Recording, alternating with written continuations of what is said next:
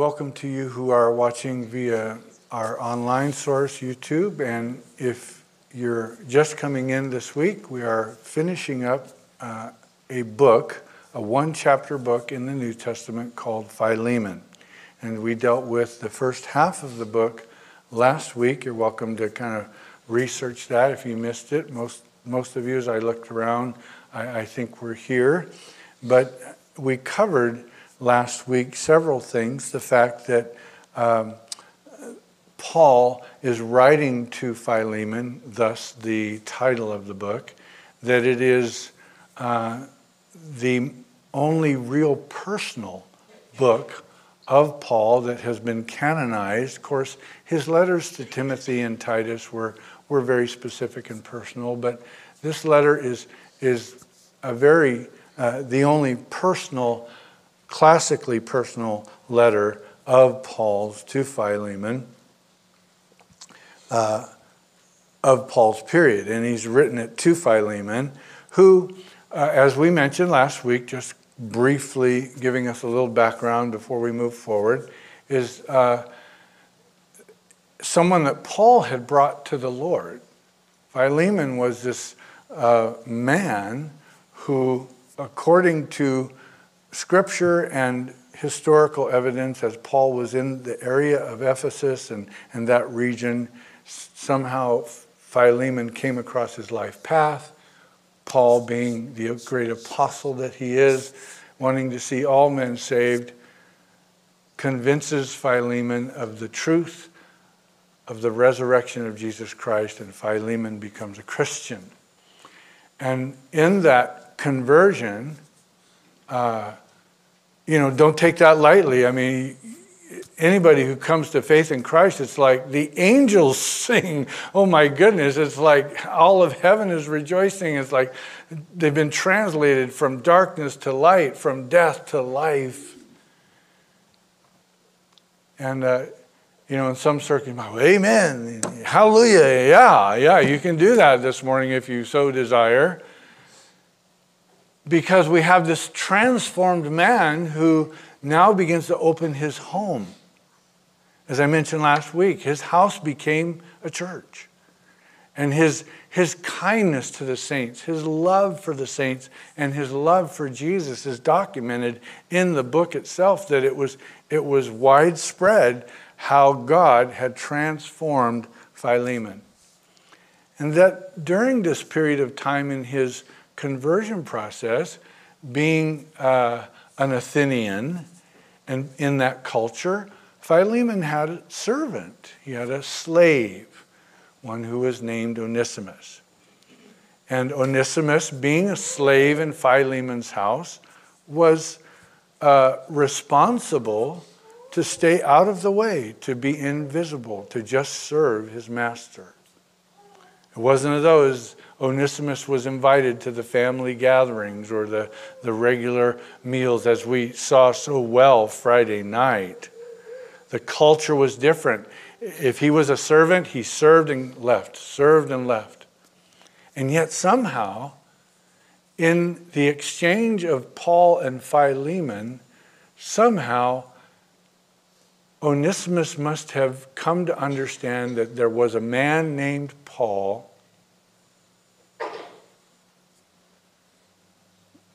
that had had a relationship with his master.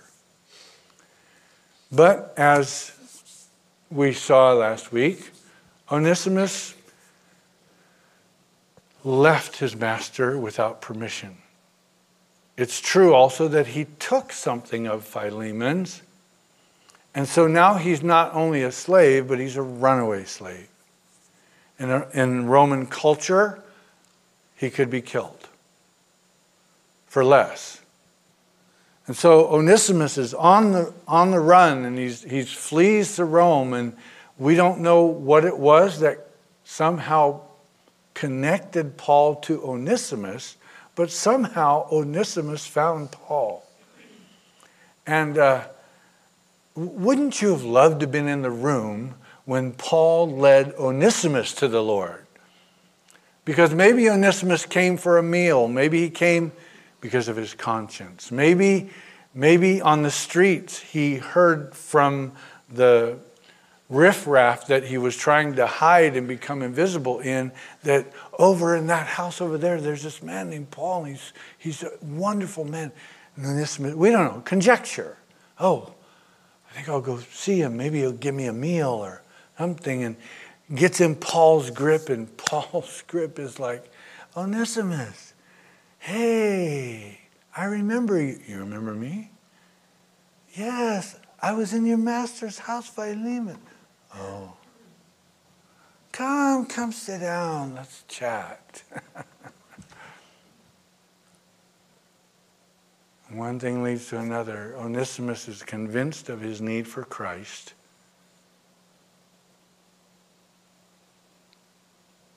Submits and is saved. You can say amen. And not only does Paul gain, you know, another brother in the Lord, but the text bears it out that On- Onesimus became this like family member to him, a friend. He became a, a, a, companion that while Paul was in Rome, he had someone to, to share with and to, to enjoy company with. And yet, Paul knew after talking to Onesimus, getting Onesimus's testimony of, of what he had done, I've left my master, I stole from him. Paul realizes that even though it's going to break his heart, he needs to send Onesimus back.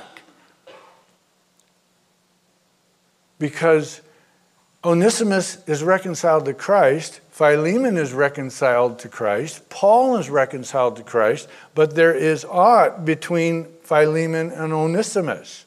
And they are now one in the body of Christ.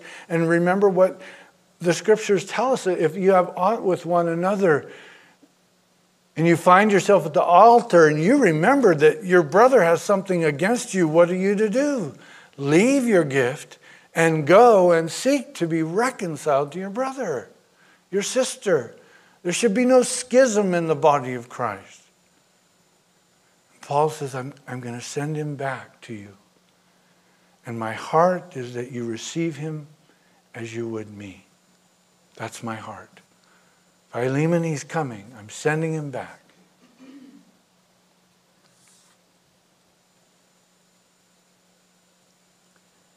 And we remember that we, we struck on the, the value of an appeal. Paul could have commanded him I'm the Apostle Paul, and I command you, Philemon, to take him back and, and be nice to him and forget it all. But I won't do that, he says. He says, I appeal to you. The value of personal appeal in relationship. So we pick up this account in verse 15, uh, 14 rather, I'm sorry, verse 14. He is going to send him back, and he says, But I don't want to do that without your consent. I wanted to do nothing that your good deed might not be by compulsion, as it were, but voluntarily. In other words, Philemon, again, I told you I was appealing to you, but I'm sending this letter ahead of him and with him so that I have your consent to do this, so that as you receive him, it's not something you're doing out of compulsion. In this sense, would have been a negative word, compulsory. Oh, Paul's making me do this. Okay, I'll do this. But know that you would voluntarily do this, that it would be out of voluntary. And we come to um, what we want to cover this morning in the short time that we have together, what I would call four uh, very powerful principles in the last half of this book that address Christian behavior in our lives. And the first has to do with things being voluntary to volunteer our heart, to volunteer our life, rather than just doing it because, well, I know I'm supposed to, but rather be willing to volunteer your heart and your life. Remember David when he had gathered things for the house of the Lord that he never got a chance to build, but his son Solomon would build. We're told in First Chronicles that the leaders and the fathers of the house, the leader of the tribes of Israel, the captains of thousands and hundreds, with the officers over the king's work, they offered willingly. And whoever had precious stones gave them to the treasury of the house of the Lord, into the hand of Jehiel the Gershonite. And then the people rejoiced, for they had offered willingly, because with a loyal heart they had offered willingly to the Lord, and King David also rejoiced. Beloved, this morning, remember this that God desires nothing to come from you that doesn't come willingly in as an offering. If you ever feel that you are constrained, pressured, to serve, to give, to be, that's not the heart of our Father God. He desires that your heart be soft, compliant, and when the opportunity comes to serve in a way or to give in a way to his work or to be Christ like to someone else, that it's not done out of, out of a a paradigm that, oh, this is what I'm supposed to do. Rather, it comes from the paradigm of, Lord, here's my heart. Do this through me. Remember, uh, as it relates to, uh, let's talk about church tithing and uh, giving, uh, because there are two different principles. We talk about the tithe and free will offerings. Um, you guys are so faithful in this church. Uh, oftentimes we're overwhelmed at how benevolent you are. But it is a reminder when we come to this subject that uh, Paul writes to the church in Corinth. He says, This is the advice I give. It is to your advantage not only to be doing what you began and were desiring to do a year ago, but now you also must complete the doing of it, that as there was a readiness to desire it, so also there may be the completion of what you have. For it is uh, for if there is first a willing mind, it is accepted according to what one has, and not according to what one does not have. And maybe some of you are struggling or considering would be a better word of, of the subject of tithing at a church or giving a free will offering.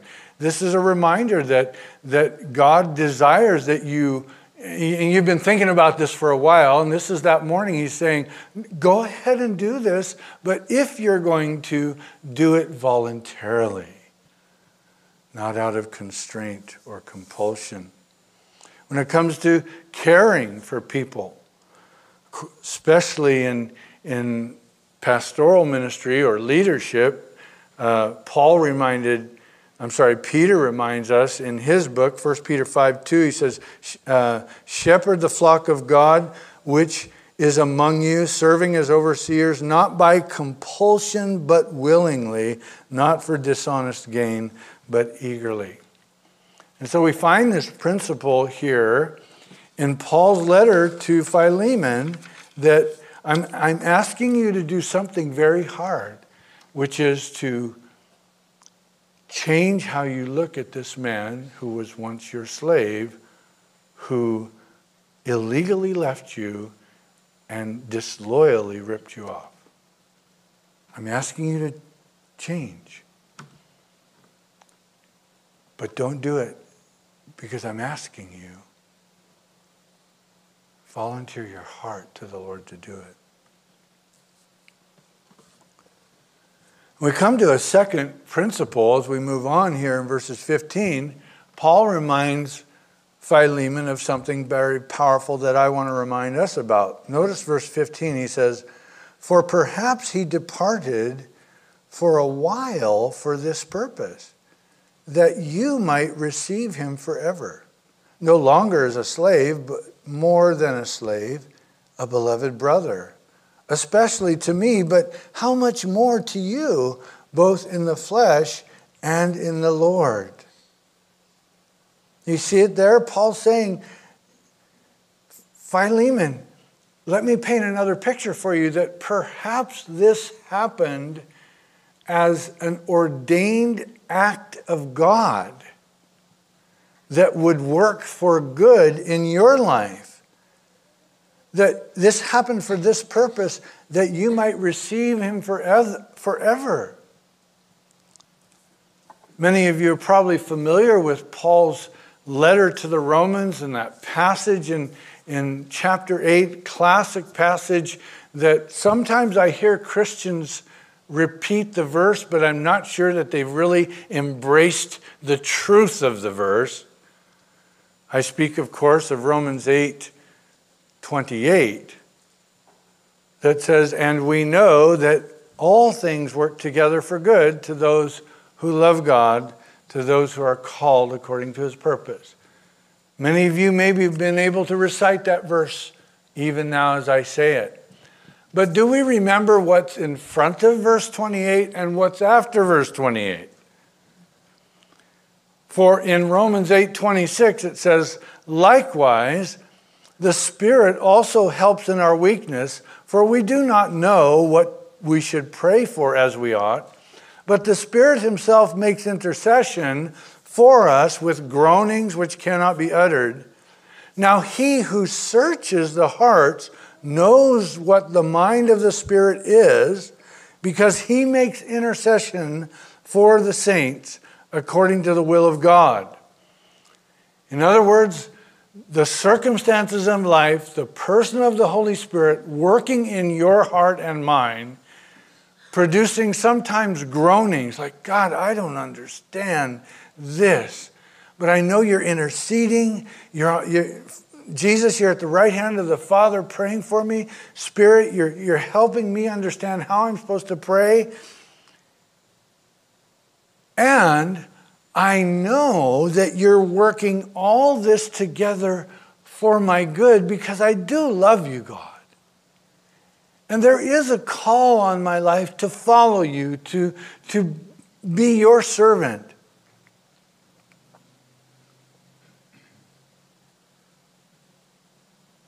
So then, why is this happening, Lord? Why, why are the circumstances quite like this?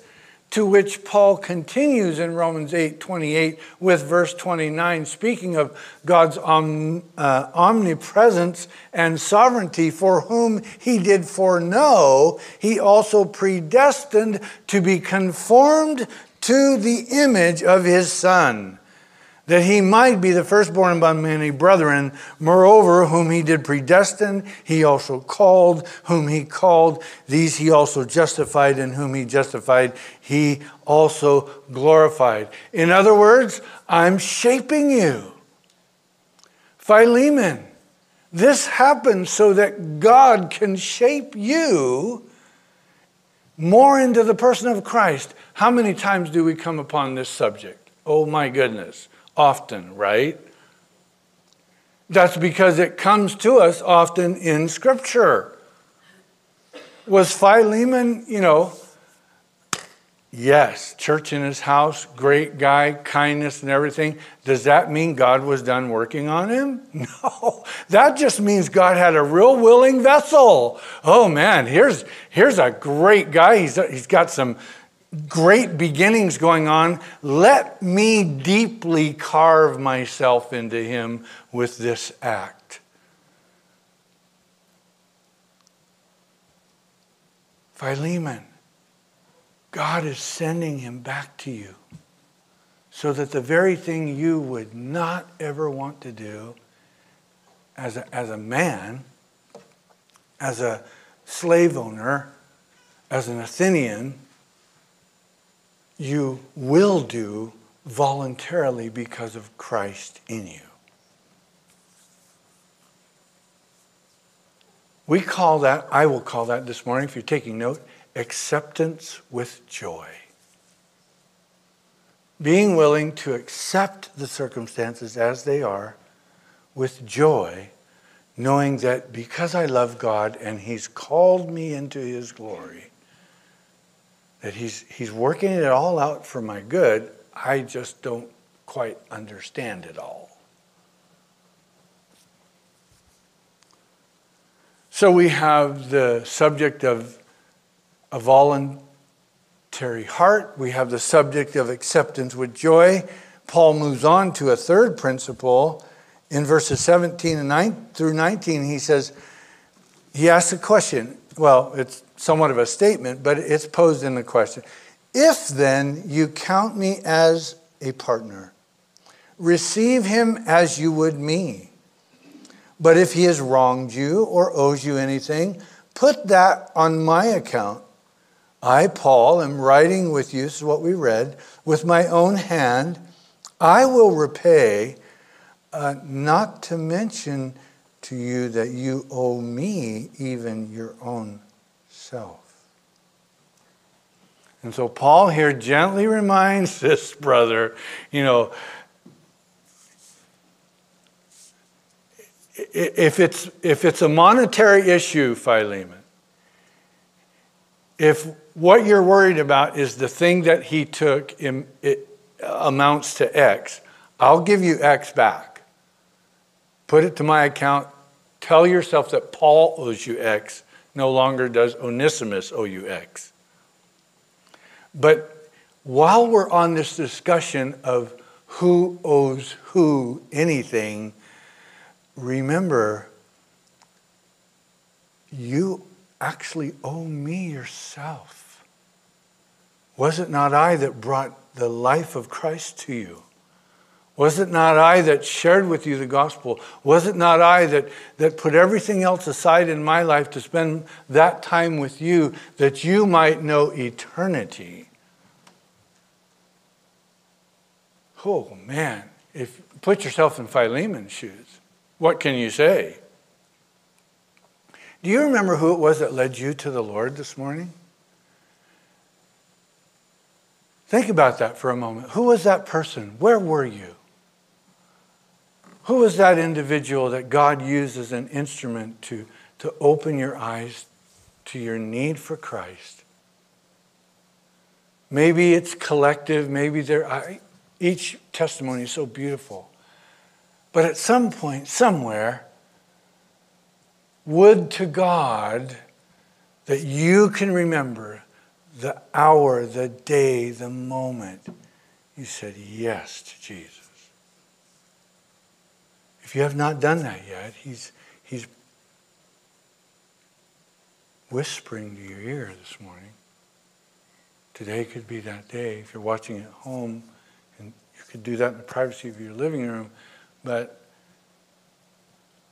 if you so desire, don't leave here this morning without letting one of us pray for you. But this must have brought Philemon back to, oh, I remember. Wow, yes. I do owe you, Paul, my very life. In that sense though Paul was just an instrument, being obedient to God, and there really is no, you know, no vested owing and giving in, in the work of the kingdom of God. But it is what I will call, as we're winding this up this morning, the assessing of relationships. It's good to occasionally assess the relationships that you have. Remind yourselves of, of healthy relationships and unhealthy relationships. Nurture those ones that are healthy and those relationships that are unhealthy, that don't encourage you in your walk with God, be uh, guarded somewhat about how much the influence of that relationship has in your life Of course, we have many examples in Scripture of good and healthy relationships and not good and unhealthy relationships. You remember, of course, Moses and Joshua, great team. Moses would one day pass on the leadership and the mantle to Joshua. David and Jonathan loved one another very close. Naomi and Ruth, beautiful relationship. Healthy in that it, it forged God seeking in both of their lives. Lydia with the Apostle Paul as he visited the town. Mary and Elizabeth.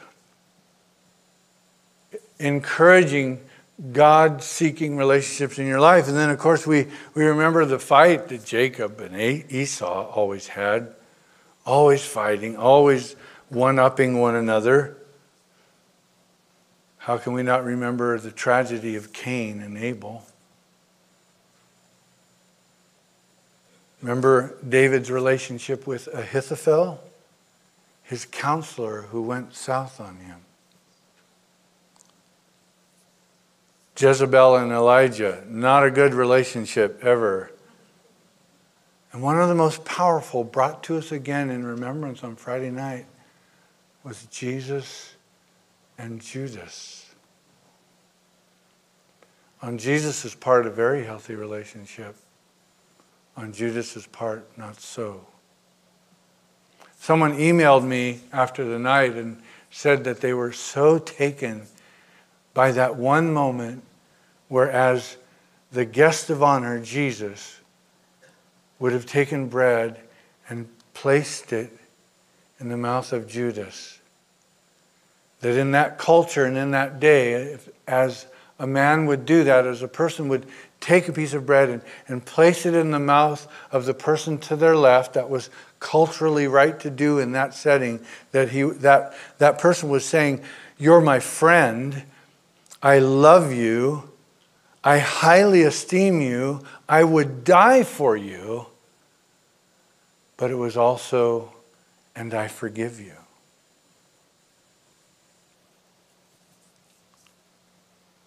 it is so critical for us to remember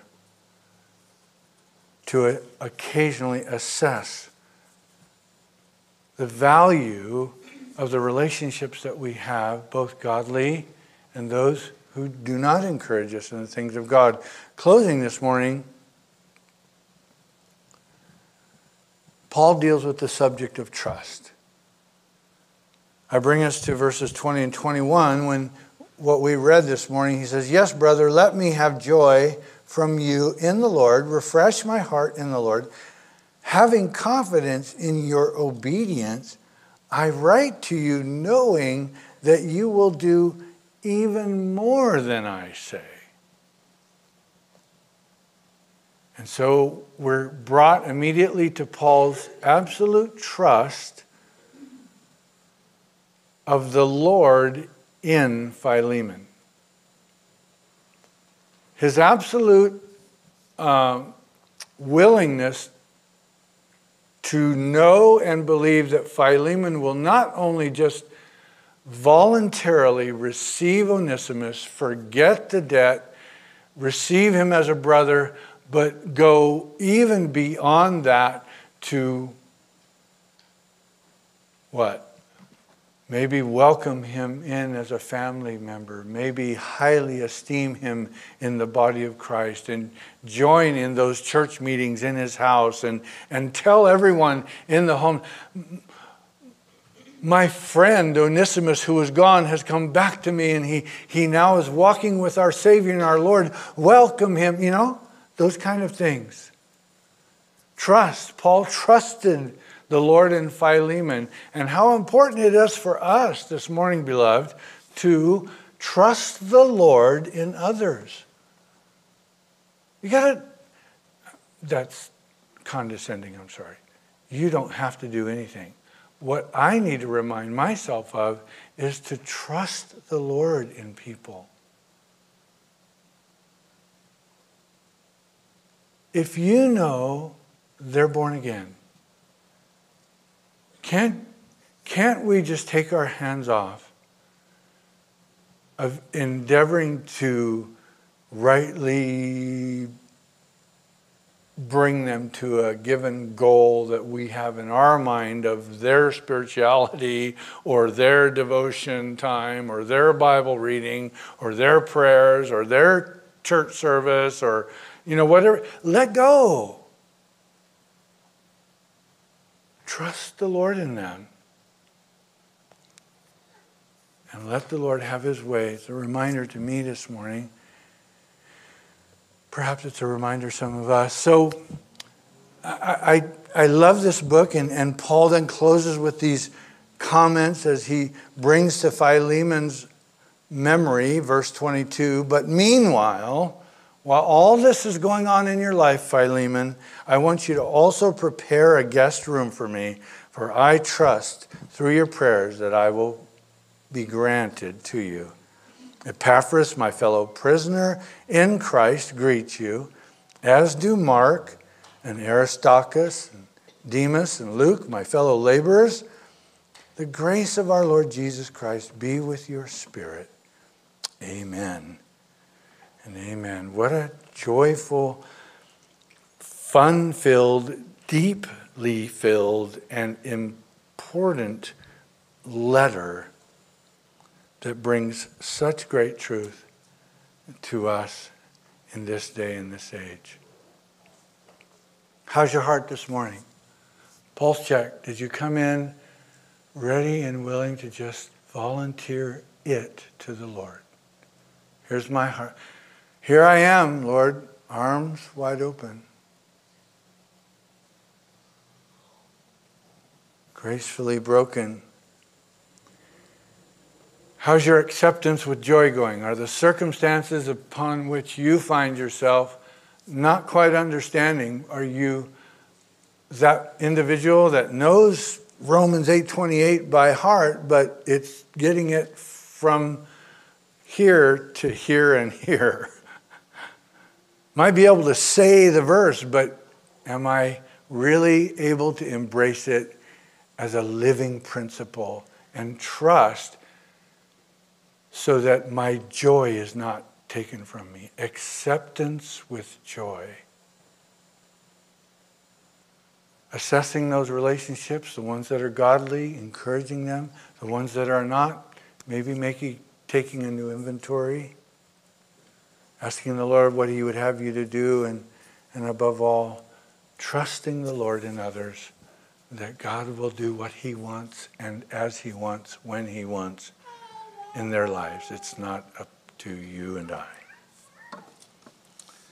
Great book. Great time. I hope you've enjoyed it. We'll look forward to celebrating next Sunday resurrection. Because it was thousands of years ago on a pre appointed time that Jesus, on, on Palm Sunday that we celebrate, during the feast, Passover feast, would have come into Jerusalem. Josephus tells us that during that period of time, as they would have been sacrificing animals to again uh, celebrate the Passover, and hundreds of thousands of people would fall upon Jerusalem for the peace, that the amount of animals sacrificed, one year they took a, a census of the amount of animals sacrificed during that Passover week. I don't know what year that was. Josephus tells us that on the year that they did that, there were over 256,500 animals slain and the blood poured out. We know that from the time of the Maccabees, 164 BC, palm branches became somewhat a symbol. And they began that at 164 for the rededicating of the temple. Also, around that same year, as they were seeking to gain their independence before Rome conquered, the palm trees became, they would have been date palms. They're a little bit different than our coconut palm tree uh, visually. They became, again, a symbol for their independence. And, and finally, during Jesus' day, the palm tree emblem was struck onto the coins of, of insurgent Judeans that were involved in their revolution or their revolt against Rome during oh, around 66 to 70 AD, also in 132 to 135 AD. But what Jesus did on this particular week before the resurrection that we celebrate is he fulfilled prophecy concerning himself in Zechariah 9 9 that tells us the Messiah would come in on a donkey, the foal of a donkey. And why is that significant and different? Because kings would typically ride in to society on a horse. And what Jesus was saying and doing as he entered the streets of Jerusalem, and his followers said, Hosanna, Hosanna, blessed is he who comes in the name of the Lord. On this donkey, Jesus was, was saying, My kingdom is a different kingdom. It is not a military kingdom. It is not a social kingdom. It is not a political kingdom. It is a spiritual kingdom. And to those who seek to follow me, I will grant unto them a new spirit. As they are washed in my blood, forgiven by my grace, embrace what I will do on a cross in just a handful of days. To that we say, Thank you, Lord. Will you join me in a closing word of prayer this morning? We'll invite the team back up.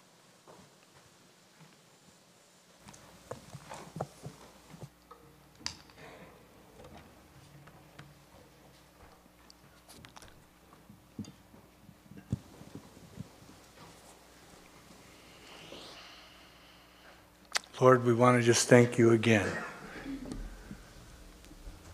for this time together, for your precious word. And you have made that promise to us that whenever it goes out, it accomplishes the thing for which it has been sent. And this morning, Lord, believing and knowing that you are reminding us today that you work all things together for our good.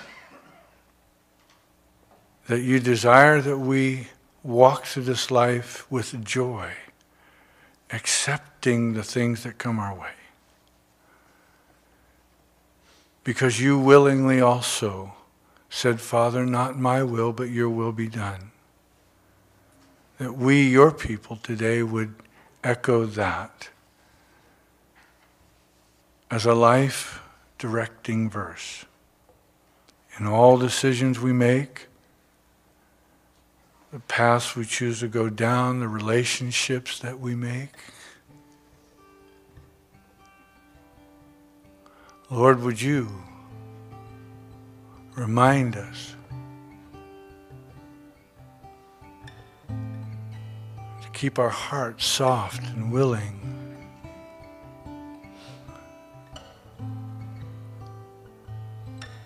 because of what you've done for us. We love you today, Lord. We worship you. We ask that you receive our worship. In Jesus' name.